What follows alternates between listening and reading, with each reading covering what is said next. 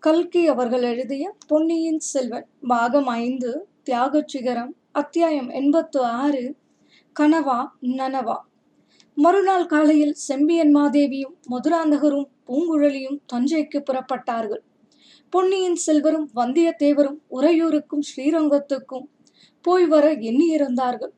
போகும்போது கரிகால சோழர் காலத்தில் காவேரி நதியின் நீரை தேக்குவதற்காக கட்டப்பட்ட பேரணையை வந்தியத்தேவனுக்கு காட்டுவதாக அருள்மொழிவர்மர் கூறியிருந்தார். அவர்கள் புறப்படுவதற்கு முன்னால் பொன்னியின் செல்வர் குந்தவை தேவியிடம் விடை பெற்றுக் கொள்வதற்காக சென்றார். அக்கா தாங்கள் பழைய அறைக்கு அவசியம் போக வேண்டுமா? என்றார். தம்பி நீங்கள் உறையூருக்கு அவசியம் போக வேண்டுமா? எங்களுடன் பழைய அறைக்கு வரக்கூடாதா? என்று கேட்டார். இல்லை உறையூரில் ஆழ்வார்க்கடியானை முக்கியமான காரியத்துக்காக சந்திப்பதாக சொல்லி இருக்கிறோம் என்று சொன்னார். ஆஹா நீ முன்மாதிரி இல்லை. தம்பி உன் மனது மிகவும் கெட்டு போய்விட்டது. என்னை நீ லட்சியம் செய்வதே இல்லை. இந்த மாறுதலுக்கு காரணம் அந்த வல்லத்தோ அரசரின் சிநேகம்தான் என்று கருதுகிறேன். வீணாக அவர் பேரில் பழியை போடாதீர்கள். எனக்கு பிராயம் வந்து விடவில்லையா? ஒரு பெரிய ராஜ்யத்தின் சக்கரவர்த்தியாக முடிசூட்டிக் கொள்ளப் போகிறேன். இனிமேலாவது என் இஷ்டப்படி நான் நடந்து கொள்ள வேண்டாமா? என்றார் அருள்மொழிவர்மர் நன்றாக உன் இஷ்டப்படி நடந்து கொள். உன்னுடைய அதிகாரத்தை என் பேரில் காட்டாமல் இருந்தால் சரி. உன் இஷ்டப்படி நான் நடக்க வேண்டும் என்று சொல்லாமல் இருந்தால் சரி என்றார் குந்தவை மகுடாபிஷேகத்துக்கு மட்டும் வந்துவிடுங்கள். அப்புறம் உங்கள் இஷ்டப்படி நடந்து கொள்ளுங்கள். மகுடாபிஷேகத்துக்கு பிறகு வேண்டுமானால் நீ என் பேரில் அதிகாரம் செலுத்தலாம். அதுவரை என்னை கட்டாயப்படுத்த உனக்கு என்ன உரிமை என்றார் குந்தவை அப்படியானால் நீங்கள் மகுடாபிஷேகத்துக்கு வரப்போவது இல்லையா என்று கேட்டார் அருள்மொழிவர்மர். அது வானதியின் விருப்பம். அவள் போக வேண்டும் என்றால் நானும் வருவேன். இல்லாவிட்டால் வரமாட்டேன். அந்த பெண் எங்கே அக்கா? உன் அன்னை பொன்னி நதிக்கு பூஜை செய்ய போயிருக்கிறார். உனக்கு நல்ல புத்தியை கொடுத்து அருள வேண்டும் என்று பிரார்த்தனை செய்ய போயிருக்கிறார். இளவரசர் சிரித்துவிட்டு அவளுடைய பிரார்த்தனை நிறைவேறட்டும். நான் புறப்படுகிறேன் என்றார். தம்பி உன்னை போல குரூரமானவனை நான் பார்த்ததே இல்லை. வானத்தை இரவெல்லாம் தூங்கவே இல்லை. நினைத்து நினைத்து விம்மிக் கொண்டிருந்தாள் காவேரி படித்துறைக்கு சென்று அவளிடம் விடை கொண்டு போ என்றாள் குந்தவை. அவள் தூங்காதது மட்டும் என்ன? என் தூக்கத்தையும் அவள்தான் பறித்து கொண்டு விட்டால் போல் இருக்கிறது. ஒருவர் மனதை ஒருவர் அறிந்து நடந்து கொள்ள தெரியாவிட்டால் விம்மி அழுது கொண்டிருக்க வேண்டியதுதான்.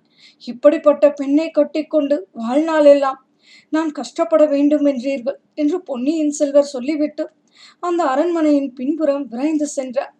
தோட்டத்தை தாண்டியதும் பொன்னி நதியின் படித்துறையில் வானத்தை அமர்ந்திருப்பதையும் பக்கத்திலிருந்த தட்டிலிருந்து மலர்களை எடுத்து பொன்னி நதியின் வெள்ளத்தில் ஒவ்வொன்றாக போட்டுக்கொண்டிருப்பதையும் பார்த்தார். வானத்தை அவ்விதம் அர்ச்சனை செய்து கொண்டிராவிட்டால் அவள் அந்த காவேரி துறையில் அமைக்கப்பட்ட ஒரு பெண்ணின் பொற்சிலையாகவே தோன்றியிருப்பார் பொன்னியின் செல்வர் சத்தமிடாமல் சென்று வானத்திக்கு பின்னால் மேல்படி ஒன்றில் உட்கார்ந்து கொண்டார். வானத்திற்கு யாரோ வருகிறார்கள் என்பது தெரிந்துத்தான் இருக்க வேண்டும். உள்ளுணர்வினால் அவர் பொன்னியின் செல்வர்தான் என்று தெரிந்து கொண்டால் போலும். ஆகையால் திரும்பி பாராமல் அர்ச்சனை செய்வதையும் நிறுத்திவிட்டு சும்மா இருந்தார். தட்டிலிருந்த மலர்களின் இதழ்களில் பனித்துளிகள் இரண்டொன்று காணப்பட்டன. வானத்தின் கண் மலரின் இதழ்களிலும் முத்து போன்ற இரண்டு கண்ணீர் துளிகள் பிரகாசித்தன. உதய சூரியன் பசும்பட்கிரணங்கள் பொன்னி நதியின் மெல்லிய அலைகளோடு கூடி குழாவிய போது சோழ சாம்ராஜ்ய மங்கை தங்க ரேகைகள் ஊடுருவி படர்ந்து நீலப்பட்டு சேலையை உத்தரீயமாக அணிந்து விளங்குவது போல தோன்றியது. அந்த நீலப்பட்டு சேலையின் இரு புறங்களிலும் அமைந்த பச்சை வர்ண பட்டுக்கரையைப் போல நதியின் இரு புறங்களிலும் செழித்து வளர்ந்திருந்த பசும் சோலைகள் காட்சி தந்தன. காவேரியின் பிரவாகம் இசைத்த இனிய ஸ்ருதிக்கு இணங்க இருபுறத்து சோலைகளிலும் பல வகை புள்ளினங்கள் மங்கள கீதங்கள் பாடி வாழ்த்தின. கற்பனை உலகிலே சஞ்சரித்து பகற்கனவு காண்பதற்கு இடமும் நேரமும் சூழ்நிலையும் மிக வாய்ப்பாக இருந்தன. இளவரசர் சிறிது மௌனமாயிருந்து பார்த்துவிட்டு வானதி பகல் கனவு காண்கிறாயா? நான் உன் கனவை கலைத்து விட்டேனா? என்றார். நான் பகற்கனவுதான் காண்கிறேன். ஐயா ஆனால் என் கனவை தாங்கள் எப்படி கலைக்க முடியும்? இரவில் நான் கனவு கண்டாலும் அக்கனவிலே நடுநாயகமாக விளங்குகிறவர் தாங்கள்தானே. ஆகையாலேயே தங்களை பக்கத்திலே பார்க்கும்போது இது கனவா நனவா என்று எனக்கு சந்தேகம் தோன்றிவிடுகிறது. வாருங்கள் என்று அழைக்கவும் இயலாமல் போகிறது. ஆம் எத்தனையோ நாள் எத்தனையோ விதமான பகற்கனவு கண்டிருக்கிறேன். தங்களை முதல் முதலில் திருநல்லம் அரண்மனை தோட்டத்தில் நான் சந்தித்தபோது தங்களை யானைப்பாகன் என்று நினைத்தேன். தாங்கள் சாதாரண யானைப்பாகனாகவே இருக்கக்கூடாதா என்று பின்னர் பல தடவை நான் எண்ணியது உண்டு. தாங்கள் வெறும் யானை பாகனாயிருந்தும் என்னை தங்கள் பின்னால் யானையின் மீது ஏற்றி சென்றதாக பலமுறை கற்பனையில் கண்டு கழித்தேன் அப்போதெல்லாம் இந்த உலகத்தை சேர்ந்த சாதாரண கரிய யானையின் மேல் ஏறி போவதாக எனக்கு தோன்றுவது இல்லை. தேவலோகத்தில் உள்ள ஐராவதம் என்னும் வெள்ளை யானையின் பேரில் நான் ஏறி செல்வதாக தோன்றும். தாங்களே தேவேந்திரன் என்றும் நான் இந்திராணி என்றும் எண்ணிக்கொள்வேன். அப்படியானால் இப்போது என்று பொன்னியின் செல்வர் குறுக்கிட்டு பேச முயன்றதை வானதி தடுத்து தொடர்ந்து கூறினார். கொஞ்சம் பொறுங்கள் அரசை தேவேந்திரன் இந்திராணி என்ற கற்பனையை உடனே மாற்றிக்கொள்வேன் தேவேந்திரனுக்கும் இந்திராணிக்கும் நிம்மதியேது அவர்கள் இருவரும் தனியாக ஐராவதத்தில் ஏறி ஆனந்த பிரயாணம் செய்வதற்கு அவகாசம் ஏது? தேவர்களும் தேவிகளும் புடைசூழ வல்லவா எப்பொழுதும் குழுவிருக்க வேண்டும். ஆகையால் அந்த எண்ணத்தை உடனே மாற்றிக்கொள்வேன் அரசர் குலத்தில் பிறந்தவளா இல்லாமல் கடற்கரையில் வாழும் படகுக்காரர் குடும்பத்தில் நான் பிறந்திருக்க கூடாதா என்று எண்ணிக்கொள்வேன். தெரிகிறது வானதி எனக்கு தெரிகிறது. பூங்குழலியை பார்த்து நீ பொறாமைப்படுகிறாய். ஆம் அது உண்மைதான். இந்த உலகத்திலேயே பூங்குழலி தேவியை பார்த்துத்தான் நான் பொறாமைப்படுகிறேன். அவருடைய மனோரதம் நிறைவேறிவிட்டது. அவரும் அவருடைய காதலரும் கோடிக்கரைக்கு போய் அலைக்கடலில் படகு செலுத்தியும் குழகர் கோயிலில் சேவை செய்தும் ஆனந்த வாழ்க்கை நடத்தப் போகிறார்கள். அவர் ஏன் என்னை பார்த்து சிரிக்க மாட்டார்? சிரிக்கத்தான் சிரிப்பார். வேறு எந்த விதமாக வேணும்? என்னை தண்டியுங்கள். பூங்குழலி தேவி என்னை பார்த்து சிரிக்கும்படி மட்டும் செய்யாதீர்கள் என்றாள் வானதி. முதல் நாள் இரவு நடந்ததை பொன்னியின் செல்வர் நினைவு கூர்ந்து கூறினார். வானதி கொஞ்சம் பொறுத்து கொண்டிரு. நேற்று பூங்குழலி உன்னை பார்த்து சிரித்தாள் அல்லவா? அவளை பார்த்து நீ சிரிக்கும் காலம் வரும். சுவாமி நான் பூங்குழலி தேவியை பார்த்து சிரிக்க விரும்பவில்லை. வேறு யாரை பார்த்தும் சிரிக்க விரும்பவில்லை. யார் வேண்டுமானாலும் என்னை பார்த்து சிரித்து கொண்டு போகட்டும். தங்களுடைய பொன்முகத்தில் சில சமயம் புன்னகையை காண்பதற்குத்தான் ஆசைப்படுகிறேன். மற்றவர்களை பார்க்கும் போதும் பேசும் போதும் தங்கள் முகம் வளர்ந்திருக்கிறது. என்னை பார்க்கும் போது மட்டும் தங்கள் புருவங்கள் நெருகின்றன. இப்போது கூட தங்களை பார்ப்பதற்கே எனக்கு பயமாயிருக்கிறது என்றான். வானதி வானதி இதை கேள். உன்னை பார்த்ததும் என் முகம் சுருங்குவதற்கு காரணம் இருக்கிறது. மற்றவர்களால் எனக்கு எவ்வித இடையூறும் இல்லை. அவர்களால் என் மன நிம்மதி குலைவது இல்லை. உன்னால் என் உள்ளம் அமைதியை இழக்கிறது. நேற்று இரவு நீ தூங்கவில்லை என்று என் தமக்கையார் கூறினார். நானும் தூங்கவில்லை. வானதி பல தினங்களாகவே நான் தூங்குவது இல்லை.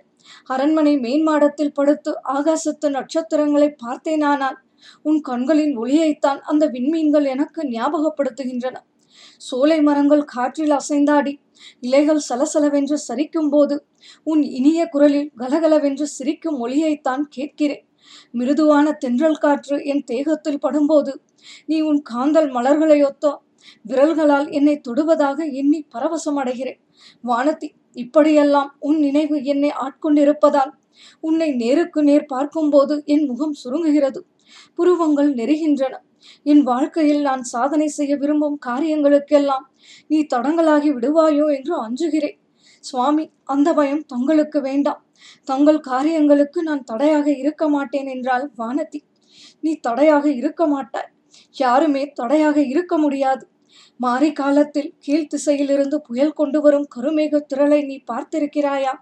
வானதி அந்த மேகத்திரளில் மழை நீர் நிறைந்திருக்கிறது. மின்னல்களும் இடிகளும் அம்மேகத்தில் மறைந்திருக்கின்றன. சண்டமாருதம் அந்த மழை நிறைந்த கொண்டலை தள்ளிக்கொண்டு வருகிறது. அதை யாராவது தடுத்து நிறுத்த முடியுமா? அந்த மேகங்களின் நிலையில் நான் இருக்கிறேன். வானதி என் உடம்பில் எப்போதும் ஒரு பரபரப்பு இருந்து கொண்டிருக்கிறது. என் உள்ளத்தில் ஏதோ ஒரு வேகம் இருந்து கொண்டிருக்கிறது. கண்ணுக்கு தெரியாத மின்னல்கள் மின்னுகின்றன. காதில் கேட்காத இடி முழக்கங்கள் ஒழிக்கின்றன புயல்களும் சூறை காற்றுகளும் சண்ட மாருதங்களும் என்னை அழைக்கின்றன. ஏழு கடல்களிலும் மலைமலையாக அலைகள் கிளம்பி என்னை வரவேற்கின்றன. ஆயிரம் ஆயிரம் சங்கங்களின் நாதமும் முரசுகளின் முழக்கமும் போர் யானைகளின் பிளிரல்களும் என்னை கவர்ந்து இழுக்கின்றன. என்னை யாரும் தடுக்க முடியாது வானதி. ஆனால் தடுக்க முயன்று எனக்கு மன அமைதி இல்லாமல் செய்ய முடியும். சுவாமி அவ்வாறு நான் ஒரு நாளும் செய்ய மாட்டேன். தடை செய்ய முயலவும் மாட்டேன். மூன்று உலகையும் ஆள பிறந்த தங்களுக்கு உதவி செய்ய முடியாவிட்டாலும் இடையூறாக இருக்க மாட்டேன். ஆகையாலேதான் தங்கள் அருகில் சோழ சிங்காதனத்தில் உட்காரவும் மறுதளிக்கிறேன் என்றாள் வானதி. வானதி சோழர் குல சிங்காதனம் மகிமையிலும் பெரியதானாலும் அளவிலே சிறியது. அதில் ஒருவர்தான் அமர முடியும். சக்கரவர்த்திக்கு பக்கத்தில் வேறொரு சிங்காதனம் அமைத்து அதில்தான் சக்கரவர்த்தினி அமர வேண்டும். சுவாமி எனக்கு தாங்கள் அமரும் சிங்காதனத்திலும் இடம் வேண்டாம் தங்கள் அருகில் தனி சிங்காதனத்திலும் இடம் வேண்டாம் தங்களுடைய பட்ட மகிழ்ச்சியாக சிங்காதனத்தில் அமர்ந்திருக்க புண்ணியம் செய்தவளுக்கு அந்த பாக்கியம் கிடைக்கட்டும். தங்களுடைய நெஞ்சமாகிய சிங்காதனத்திலே எனக்கு சிறிது இடம் கொடுத்தீர்களானால் அதுவே ஏழு ஜென்மங்களில் நான் செய்த தவத்தின் பயன் என்று கருதி பூரிப்பு அடைவேன் என்றால் வானதி. வானதி என்னால் சுலபமாக கொடுக்க முடிந்ததை நீ கேட்டாய். என்னுடைய நெஞ்சமாகிய சிங்காதனத்தில் நீ ஏற்கனவே இடம் தயார் செய்து கொண்டு விட்டாய். அதை நான் உனக்கு தருவதில் எவ்வித தடையும் இல்லை. இந்த பெரிய சோழ சாம்ராஜ்யத்தின் சக்கரவர்த்தினியாக உண்மையிலேயே நீ விரும்பவில்லையா? வானத்தி கண்டோர் கண்கள் கூசும்படி ஜொலிக்கும் நவரத்னங்கள் பதித்த பொற்கிரீடத்தை உன் சிரசில் சூட்டிக் கொள்ள வேண்டும் என்ற ஆசை உனக்கு இல்லையா? அந்த ஆசை எனக்கு சிறிதும் இல்லை. சோழ குலத்து புராதன மணிமகுடங்களை நான் பார்த்திருக்கிறேன். கையில் எடுத்து பார்த்திருக்கிறேன். அவற்றில் ஒன்றை என் தலையில் வைத்துக் கொண்டால் அதன் கணம் என் தலையை அமுக்கி கழுத்தை நிறுத்து மூச்சுவிட திணறும்படி செய்துவிடும் என்று அஞ்சுகிறேன். அவ்வளவு வலிமை என் உடலில் இல்லை. அவ்வளவு தைரியம் என் மனதிலும் இல்லை. சுவாமி நவரத்தினங்கள் இழைத்த மணிமுகுடத்தை சுமக்க வலிமையும் தைரியமும் உள்ளவர்கள் அதை சுமக்கட்டும்.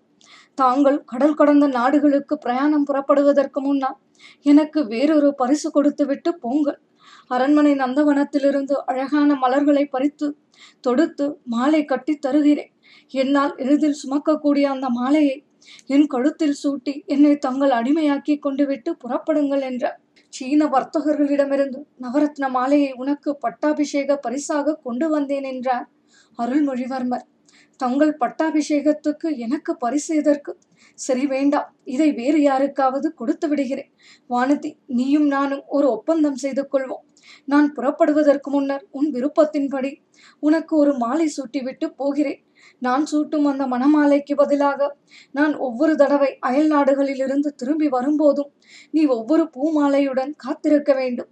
கடல் கடந்த தூர தூர தேசங்களுக்கெல்லாம் சென்று புலிக்கொடியை நாட்டிவிட்டு வெற்றி முழக்கத்துடன் நான் திரும்பி வரும்போதெல்லாம் நீ ஒரு வெற்றி மாலையுடன் எனக்காக காத்திருக்க வேண்டும் என்றார் இளவரசர்.